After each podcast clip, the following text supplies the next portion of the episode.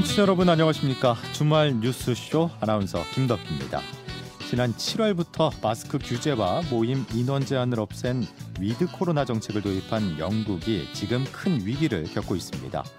지난 19일 하루 사망자만 223명, 20일에는요 확진자가 하루 5만 명에 육박했는데요.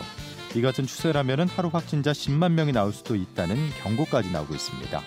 전염성이 강한 델타 플러스 변이까지 확인돼서 올 겨울 또 다른 대유행이 번지지 않을까 하는 걱정이 앞서는데요.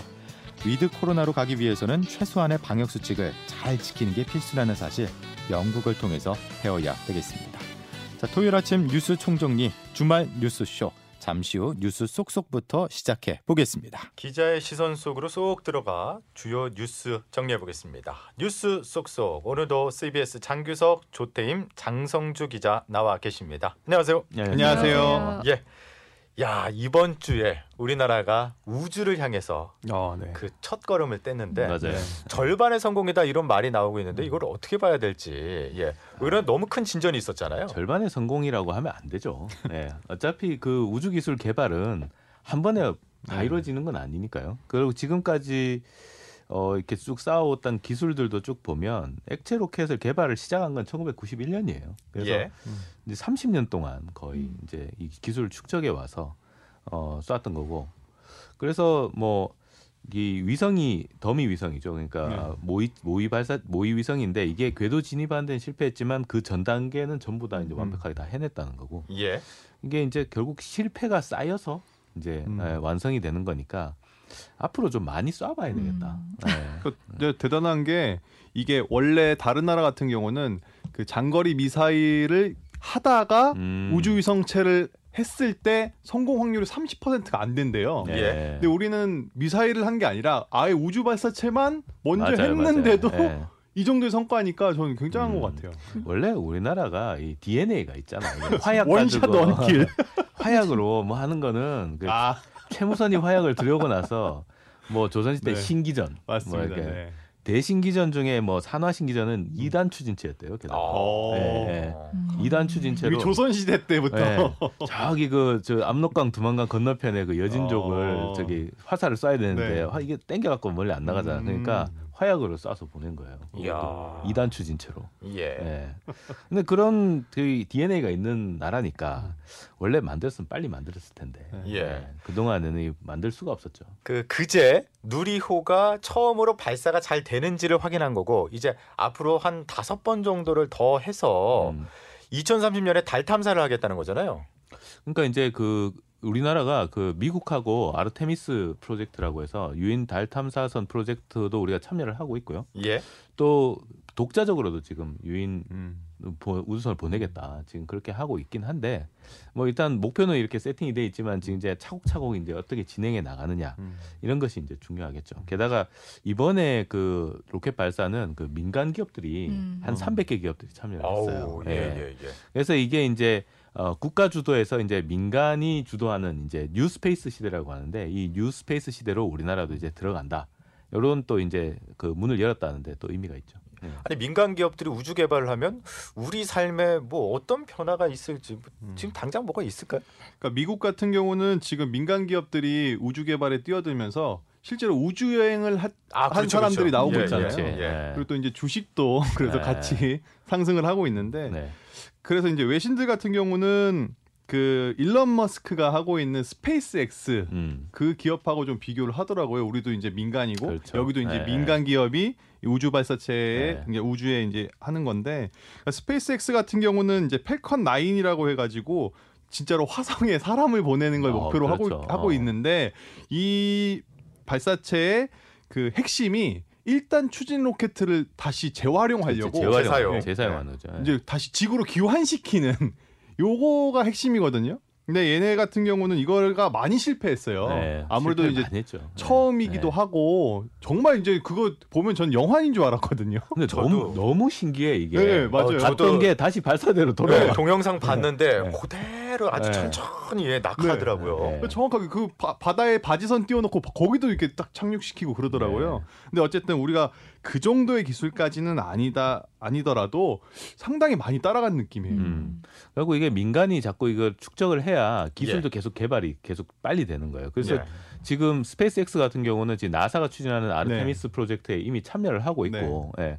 그러니까 이제 거의 민간이 주도를 하고 있고, 음. 이제 최근에 이제 New Space 시대다 할 때는 이제 그 저궤도에다가 이제 위성을 작은 위성들을 소형 위성을 많이 발사를 음. 해서 예, 예.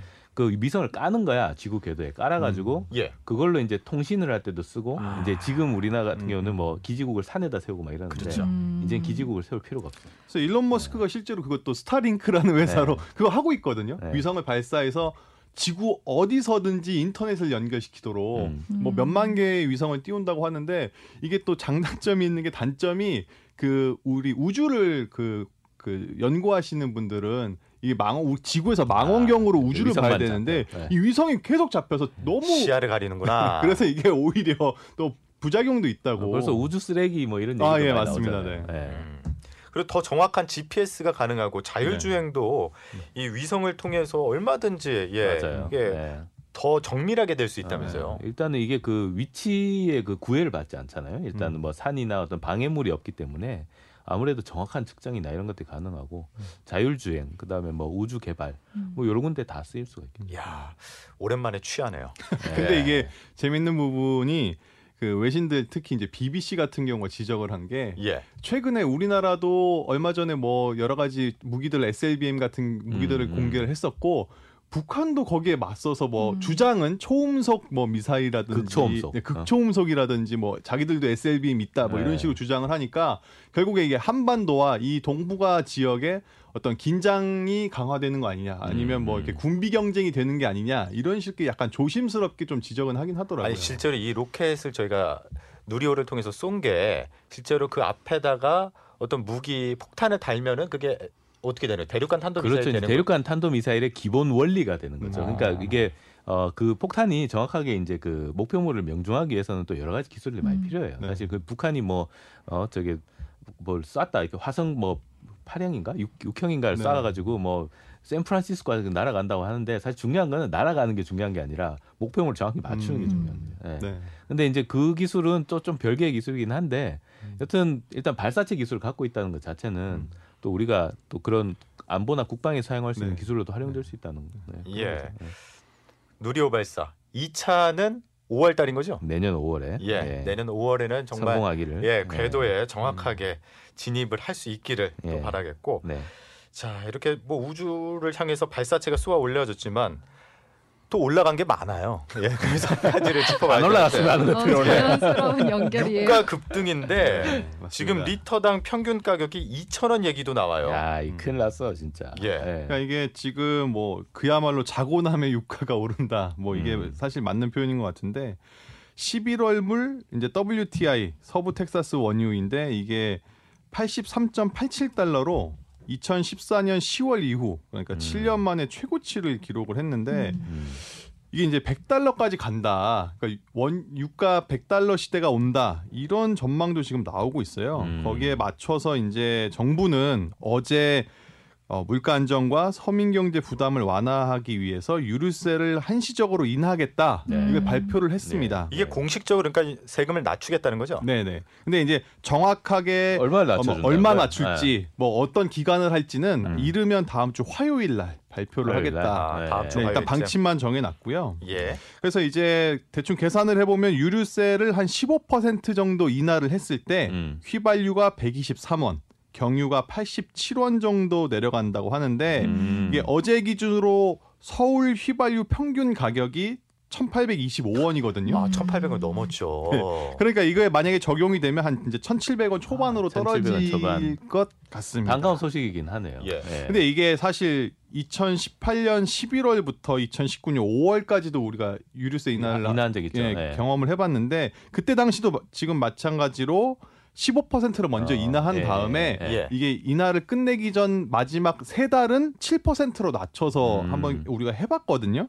근데 그때 당시에도 나왔던 게 체감 효과가 과연 맞아, 진짜 체감이 있냐 잘 안 되잖아 이게. 이런 거죠. 아니 그러니까 세금 그 기름에 워낙 세금이 많기 때문에 네, 네. 그 세금 낮춰주면은 그만큼 떨어지는 거 아니에요? 대신 민간이 조금 올리잖아요.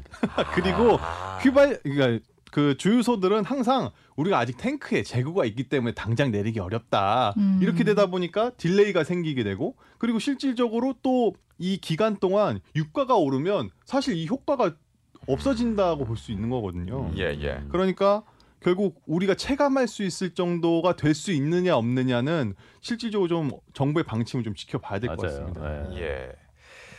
유가뿐만 아니라 요즘 오르고 있는 게 계속해서 그 아파트 값인데 네네. 아파트 값이 워낙 오르다 보니까 복비도 자연스럽게 올라서 저의 분노 지수도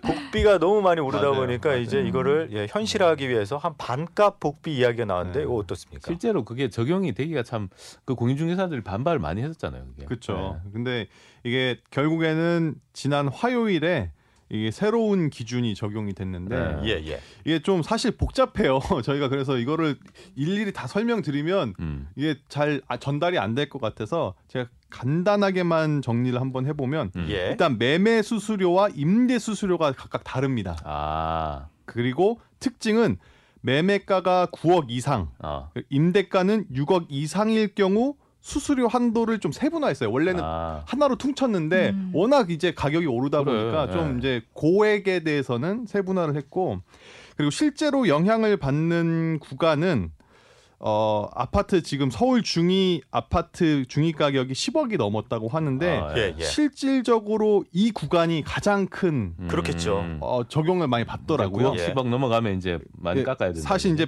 예. 거의 이제 수수료율이 반값 정도는 아니고 거의 네. 반값에 가까운 정도로 깎이더라고요. 음. 그리고 임대 경우는 6억부터 11억 사이가 진짜 네. 반값이 돼요. 예. 음. 그게 근데 진짜 그 복비가 요율이 그렇게 줄면 거의 몇 백만 원 차이가 나잖아요. 아, 그렇죠. 그러니까 뭐 입장에서는 내가 몇 백만 원을 아낄 수 있는 상황. 아, 그럼요. 예. 근데 그걸 잘 알려서 이렇게 해야 되는데 지금 가면은 이게 현장에서 이게 잘 적용이 되느냐 이런 음. 것들도 좀 문제가 될 수 있을 것 음, 같아요. 그, 그 조기자 최근에 최근에 네. 또 이제 실제 경험도 네, 했었잖아요. 아, 제가 실제로 경험을 했죠. 네. 지난주에 이제 전세 계약을 하려고 네. 부동산에 갔는데 부동산에선 얘기를 안 하죠. 수수료 아, 말을 인하가 안 얘기를 예, 안 하죠. 예. 그래서 저도 이제 기자다 보니 이제 이런 기사를 접하다 보니까 알게 돼서 먼저 얘기 꺼내니까 이거 아직 정해지지 않았다. 아. 그래서 이제 그러면은 좀 날짜를 우리는 늦게 해도 되니까 이거 정해지면 음, 하겠다 아, 했는데 그쪽에서는 그건 또 싫잖아요. 그렇지. 그래서 근데. 그거를 네. 계산을 해보니까 아까 말씀하신 대로 집값이 워낙 올랐잖아요. 그리고 네. 전세가가 지금 엄청 많이 맞아요. 올랐거든요. 네. 근데 만약에 저 같은 경우는 전세를 놓고 또 전세로 가야기 때문에 돈을 두 번. 내야 이중 아, 내야 돼요. 뭐 근데 막 지금 그 바뀌기 전 기준이 네. 0.8%였어요. 아, 0.8이 그러면은? 아. 만약에 중위가 아까 중위가로 기준하면 네. 뭐 전세 5억 6억으로 잡는다고 치면 거의 한 4, 500 정도는 그렇지. 차이가 나더라고요. 네, 제가 네. 두 개를 낸다고 그렇네요. 생각을 하면은 네, 네. 그러니까 근데 400만 원이 현장에서는.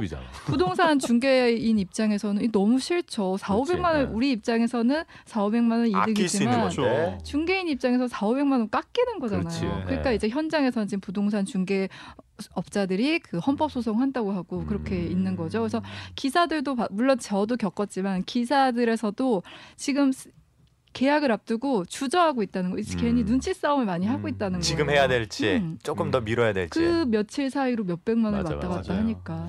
부동산들이 잘 안 알려준다고 하니까 음. 어, 정확하게 알고 가시는 게 좋을 것 네. 같습니다. 예, 복비가 조금 네. 내려갔다는 거 네. 여러분 확인하셔야 됐고 실생활 관련해서 하나만 더 짚을 게 11월 1일부터 우리가 네. 일상 회복을 준비를 하고 있는데 네. 지금 접종률을 보면은 완료율이 뭐 67% 정도를 기록하고 음. 있어서 이제 이게, 무난하게 네. 갈 것으로 예상은 되는데 한 가지 걱정인 게 지금 겨울철이라서 음, 음. 재확산 우려가 나오고 있잖아요. 그렇죠, 그렇죠. 이게 그 어제 기준으로 이렇게 말씀을 드리면요. 예. 어, 인구 대비 접종 완료율이 68.2%까지 왔습니다. 이제 음. 어, 1.8% 남겨놓은 상황이죠. 어, 성인 접종률 진짜 전체. 인구, 인구 대비 70% 도, 도달까지 1.8% 남아 있는 상황인데 아마 오늘쯤 달성할 것 같다. 예. 음. 그런데 이게 이제 국정감사장에서 이제 그 보건복지부 장관이 어 이런 얘기를 했죠. 11월 1일부터 빠르면 할 수 있을 것 같다라고 음. 얘기했는데 근데 이게 물리적으로 계산을 해봐도 내, 오늘 이게 달성을 한다. 그러면은 요게 또 면역 형성 2주 더하면은 그렇죠. 실질적으로는 아마 한 11월 7일에서 9일 정도 음. 한 2주 뒤에 이제 그러니까 뭐 이제 정확하게 2주 남은 거예요. 일상 예. 어, 단계 회복까지는. 아니 예. 김부겸 국무총리가 어제 발표한 내용도 보면은 시기를 그러니까 그 단계적 일상으로 들어가는 시기를 단계별로 나눠서 가겠다는 음. 거잖아요. 그렇죠. 지금 영국 보면 지금 다시 확진자가 하루 5만 명씩 나오는데 아유, 예, 예, 예. 이 사람들이 영국은 너무 빨리 샴페인을 음. 터트린 거야. 음. 그러니까 마스크 다 벗어도 된다. 맞아요. 이렇게 되니까 실내에서도 마스크 벗고 다니고 지하철에서도 마스크 벗고 다니고 그러니까 갑자기 또 겨울 되니까 늘어나는 거죠. 그러니까 예. 다른 나라 같은 경우는 그래도 마스크 해제까지는 아직 안 했는데 네. 예, 영국은 너무 빨리 벗은 거죠. 그러니까 우리나라는 다른 나라들의 사례들을 다 보면서 아, 그러니까 음. 하나씩 하나씩 단계를 밟아 그렇지. 나가겠다는 아, 게 핵심인 거죠. 우리는 영국 모델은 안 되겠네. 일단 그런 김부겸 거지. 총리가 이제 감염 확산 위험이 낮은 시설부터 적극적으로 취해야겠다 이렇게 말한 음. 것을 봤을 때는 예, 예. 지금 자영업자들 영업 제한이 있잖아요. 그 부분부터 이렇게 조금씩 네. 풀어주지 않을까 음. 이렇게 네, 예상을 하고 있습니다. 아무래도 그게 제일 급하겠죠. 음. 지금. 예. 다음 주 월요일에 이제 음. 공청회가 있어요. 아, 그래서 네. 공청회에서 이제 밑그림을 일단 발표를 하는데 이게 이제 확정된 건 아니고 공청회라는 거 의견을 듣는 자리잖아요. 그렇죠. 래서 전문가들 뭐 민간인들 의견을 듣고 이제 최종으로 정할 것 같아요. 일단 음. 밑그림 정도는 다음 주 월요일이면 나올 것 같아요. 예. 어쨌든 곧 어, 단계별 일상 회복에 들어간다는 거 네, 여러분께. 예. 말씀드리겠습니다. 끝으로 어, 이제 어, 시간이 한 10분 조금 안 남았는데 저희가 정리해야 될게 지금 대선을 앞둔 상황에서 가장 이슈가 대장동 아니, 너무. 예, 복잡해. 의혹이었잖아요. 너무 복잡해요. 예. 예, 이게 국정감사도 있었고 음. 검찰 수사도 빠르게 진행되고 있었는데 네. 요 부분만 정리하고 넘어가죠. 예. 일단 그, 그 핵심 인물이라고 하죠. 유동규 전 성남도시개발공사 본부장이 본부장. 예. 기소가 됐어요. 그러니까 핵심 인물 중에 가장 먼저 재판에 넘겨진 건데 예, 이제 여기서 봐야 될 거는 어, 유동규 전 본부장 같은 경우는 703억 원대 뇌물 혐의로 구속 기소가 됐는데 이제 이 중에 3억 원은 그 뭐 나무 뭐 음. 정영화 이 회계사들로부터 뭐 뇌물을 받았다 이거고 700억 원은 화천대유 편의를 봐준 대가로 약속, 받기로 받는, 약속한 혐의 거지. 예. 이게 적용이 됐고 이제 가장 모아- 모았던 게 배임 혐의거든요. 그렇죠. 예. 그러니까 구속영장에는 그때 1,100억 원 상당의 배임 혐의가 있다 음. 이렇게 적시가 됐었는데 이게 빠졌어요. 근데 이거는 이제 이게 빠진 게 어떤 의미냐면은 초과이익 환수 조항 이거에 따라서 성남시의 뭐 개발 이익이 가느냐 안 가느냐 그렇지. 이게 문제가 네. 되고 있잖아요. 이거 이게 또 이재명 지사와의 연결고리가 될 수 있는 음. 건데 예, 예. 배임 혐의는 일단 그 빠졌어요. 음, 예. 그러니까 그래서 민간들이 막대한 이익을 챙겼는데 이 음. 막대한 이익이 흘러가도록 설계한 사람이 누구냐? 음. 그쵸. 아, 그러니까 유동규 본부장이 설계한 거 아니냐? 음. 이게 이제 배임 혐의죠. 근데 이제 이 설계를 하는데 유동규 본부장이 설계를 했지만 그 위에 또 누가 있느냐? 그쵸. 이제 이렇게 갈 수 있는 거죠. 배임 혐의가 이제 입증이 되면. 근데 배임 혐의가 이미 빠졌어. 그렇죠. 그래서 이제 돼요, 이재명 검찰을? 지사에 예. 대한 수사는 좀 어려워진 거 아니냐 이런 얘기를 하는데 근데 그렇지. 제가 이거 법, 법조 기자에게도 물어보고 하니까 이제 배임 혐의가 빠진 걸 두고 검찰이 봐주게 하는 거 아니냐 음. 이재명 윤석열 전 총장 같은 경우는 당장 그런 입장을 내놨더라고요 검찰 무섭다. 수사 어, 예, 예. 검사도 무서워. 봐주는 거 아니냐 어, 정권 눈치 보는 거 아니냐 이러는데 이제 검찰로서는 고민이 되게 깊었던 걸로 보인다. 왜냐하면 이제 아. 구속 기간 만료가 오, 사실 오늘이거든요. 아. 하루 예. 전에 기소를 한 거는 그만큼 고민이 깊었다는 거고 그리고 구속 기간 만료 전에 재판에 넘기지 않으면은 이제 불구속 수사를 해야 되는데 그렇지. 불구속 수사하면 수- 앞으로 조사가 더 어려워지잖아요. 그러니까 그러니까 일단 확실한 것부터 넘기자. 네. 네. 그렇게 한 걸로 그래서 아직은 수사가 좀 불충분하다는 쪽에 음, 좀 음. 어 고- 저기 무게가 더 두는 것 같고요. 아 그리고 검찰에 대한 부실 수사 논란은 계속 나오고 있어요. 왜냐하면 예, 예, 를 예. 들어 성남시 압수수색 같은 경우는 지금까지 계속 할 기회가 있었는데 지금 20여일이 지난 이후에 지금 그쵸. 했고 또 네. 이미 증거 인멸 다 한 거 아니냐 이런 지적이 나오고 있어요. 아니 근데 성남시장실에 증거가 남아 있나? 지금 은수미 시장이잖아. 그러니까요. 네. 3년 이상 지났는데. 네. 예. 네, 저는 이제 뭐 제가 친검 기자는 절대 아닌데 약간 검찰의 입수 시각으로 좀 바라봤을 때 어, 중요하죠. 그러니까 문제가 뭐냐면 예, 예. 그 유동규 전 본부장에 대한 구속영장에는 배임 혐의가 들어가 있었는데 음. 기- 재판에 넘기면서 공소장에. 공소장에는 뺐다. 그렇기 때문에 뭔가 좀 검찰이 조금 그 수사가 미진하기 때문에 네. 그런 게 아니냐.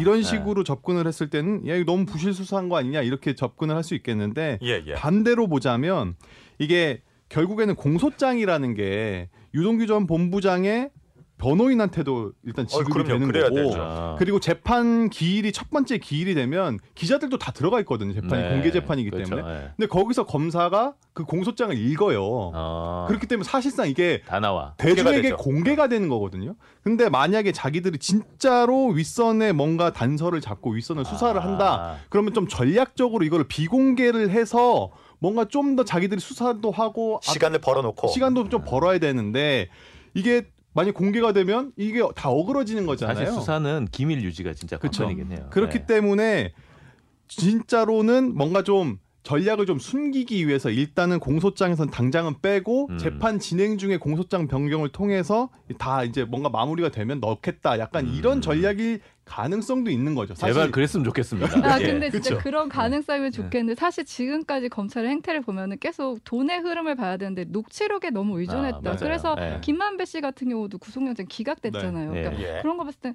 검찰이 좀좀 허술한 거 아닌가? 남욱 변호사도 예. 기각이 되고. 아니, 다른 아, 것보다 기각이 된 게 아니고 영장 자체를 신청 예. 청- 청구를 안 했죠. 그 유동규 전 기획본부장이 핸드폰을 휙 던졌는데 네. 경찰은 찾았는데 검찰은 그쵸, 그쵸. 예, 그 자꾸 말을 바꾸고 네. 그런 부분에서 신뢰가 조금 떨어진 건 사실이에요 수사와 관련해서. 그래서 이제 여당 입장도 곤란한 게 여당에서는 이제 검찰 수사 기다려 보자 이랬는데 너무 부실하니까 야당에서 오히려 그럼 특검 빨리 해야 되는 거 아니냐 아, 그렇게 나오고 있죠. 그리고 그러네요. 제가 또 하나 짚어볼 거는 이제 대장동 관련해서 이렇고 이제 국민의힘을 좀 살펴보려고 아, 하는데 예, 예, 또 예. 이제 우리 저희 일일 일 망원 이렇게 네. 얘기해서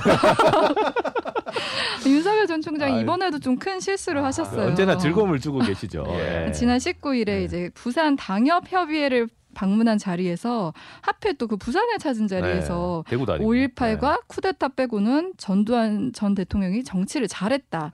호남에서도 이렇게 평가한다. 말이야. 그렇게 말하면서 뭐 민주당뿐 아니라 국민의힘 내에서도 정말 비판을 많이 받았어요. 그래서 네. 근데 이게 이 과정 이 발언도 문제인데 이후 해명이 더 문제인 게 다음 날에도 이거 언론에서 왜곡 보도한 거다. 음. 내 진위는 그게 아니다. 내가 음. 쿠데타 잘했다고 한 거 아니다. 이렇게 말을 했어요. 사과는 안 하고 그래서 계속 그래도 비판이 나오니까 겨우 사과를 한다는 게 이제 목요일이죠. 목요일 오전에 유감을 표명했어요. 음. 유감- 오전에는 유감. 오전에 유감. 예. 네. 유감이라는 건 보통 우리 국가 관계에서도 일본이야? 외교 관계에서 진짜 보던 내가. 미안해라고 말하긴 싫지만 뭔가 네. 그래도 좀 낮추는 모습을 보여야 될 때 표현하는 게 유감이잖아요. 근데 유감이라고 표명을 해서 진정성이 없다 또 비판을 샀어. 맞아요. 그러니까 이 네. 오후에 돼서 그제서야 이제 또 사과라는 표현은 직접 쓰진 않고 송구하다. 송구하다. 네. 네. 이렇게 했는데 또 이후 논란인 게그 그치. 네. SNS 그러니까 윤 전 총장 홍보하는 SNS에 그 윤 전? 총장 돌잡이. 돌잡이 돌잡이. 돌잡이 한 사진이면서 그윤전 총장이 사과를 잡은 사진을 네. 올린 거예요. 그래서 윤전 총장은 어릴 때부터 사과를 성렬이 형이 좋아했다. 사과를 좋아했다 어릴 때부터. 그래서 네. 이제 이거 네. 조롱하는 거 아니냐 사과는 직접 안 하고 근데 사과하라는데 이런 사과. 사진만 올리고 말이야. 어, 어? 그렇게 또 그런 논란이 있었는데 또 여기서 끝나면 좋았을 걸. 근데 윤전 총장이 이제 사과 표명을 하고 그날 송구하다 하고. SNS에 그 토리 강아지 있잖아요. 강아지한테 예. 인도 사과를 건네. 아, 아, 저 아, 인도 사과가 그런 뭔지 너무 궁금 해서 나도 인도 사과 처음. 들어봤어. 네. 그러면서 이제 네. 그렇게 하니까 이제 다들 반응이 뭐 사과는 개나 주란 뜻이냐 뭐 네, 약간 그렇죠. 이렇게까지 아, 격한 네. 반응까지 나오고 아니 근데 있어요. 그거 왜 올린 거야? 아, 그랬었군요. 야, 일련의 과정을 쭉 들어보니까 이게 그러니까 사과를 분명히 하긴 하셨는데 이거를 받는 입장에서 들어보면은 이게 사과를 한 건지 어, 인도 사과 먹으세요? 어, 어. 아, 아리송하군요. 사과 드렸습니다. 여기서. 아, 얼마나 좀 심했냐면 이준석 당 대표가 아침에 일어나서 페이스북에 글을 올렸는데 예, 예. 하, 자고 나면 착잡하다. 착잡하다. 뭐 자고 나면 뭐가 터져 있다. 아니. 이준석 대표 같은 했더라고요. 경우에는 그 지금 호남에 되게 공을 많이 들이고 있었잖아요. 원래. 왜냐면 거기 지금 당원들이 계속 늘어나고 음. 있거든. 예. 어, 지금 그린라이트가 들어왔는데 지금 전두환 망인이 지금 웬 말입니까 음. 지금? 예. 네. 김재원 최고위원의 말은 음. 한발 더 나가지 않았나요? 그렇죠. 김재원 최고, 그러니까 이준석 대표는 그 같은 날 이뤄진 게 이준석 대표 같은 경우는 금요일에 호남을 찾아서 어, 이주, 이 윤석열 전 총장의 말에 동의하지 않는다. 어, 전두환 전 대통령 같은 경우는 정치를 한 게 아니고 통치를 했다 이렇게 말을 했는데 네.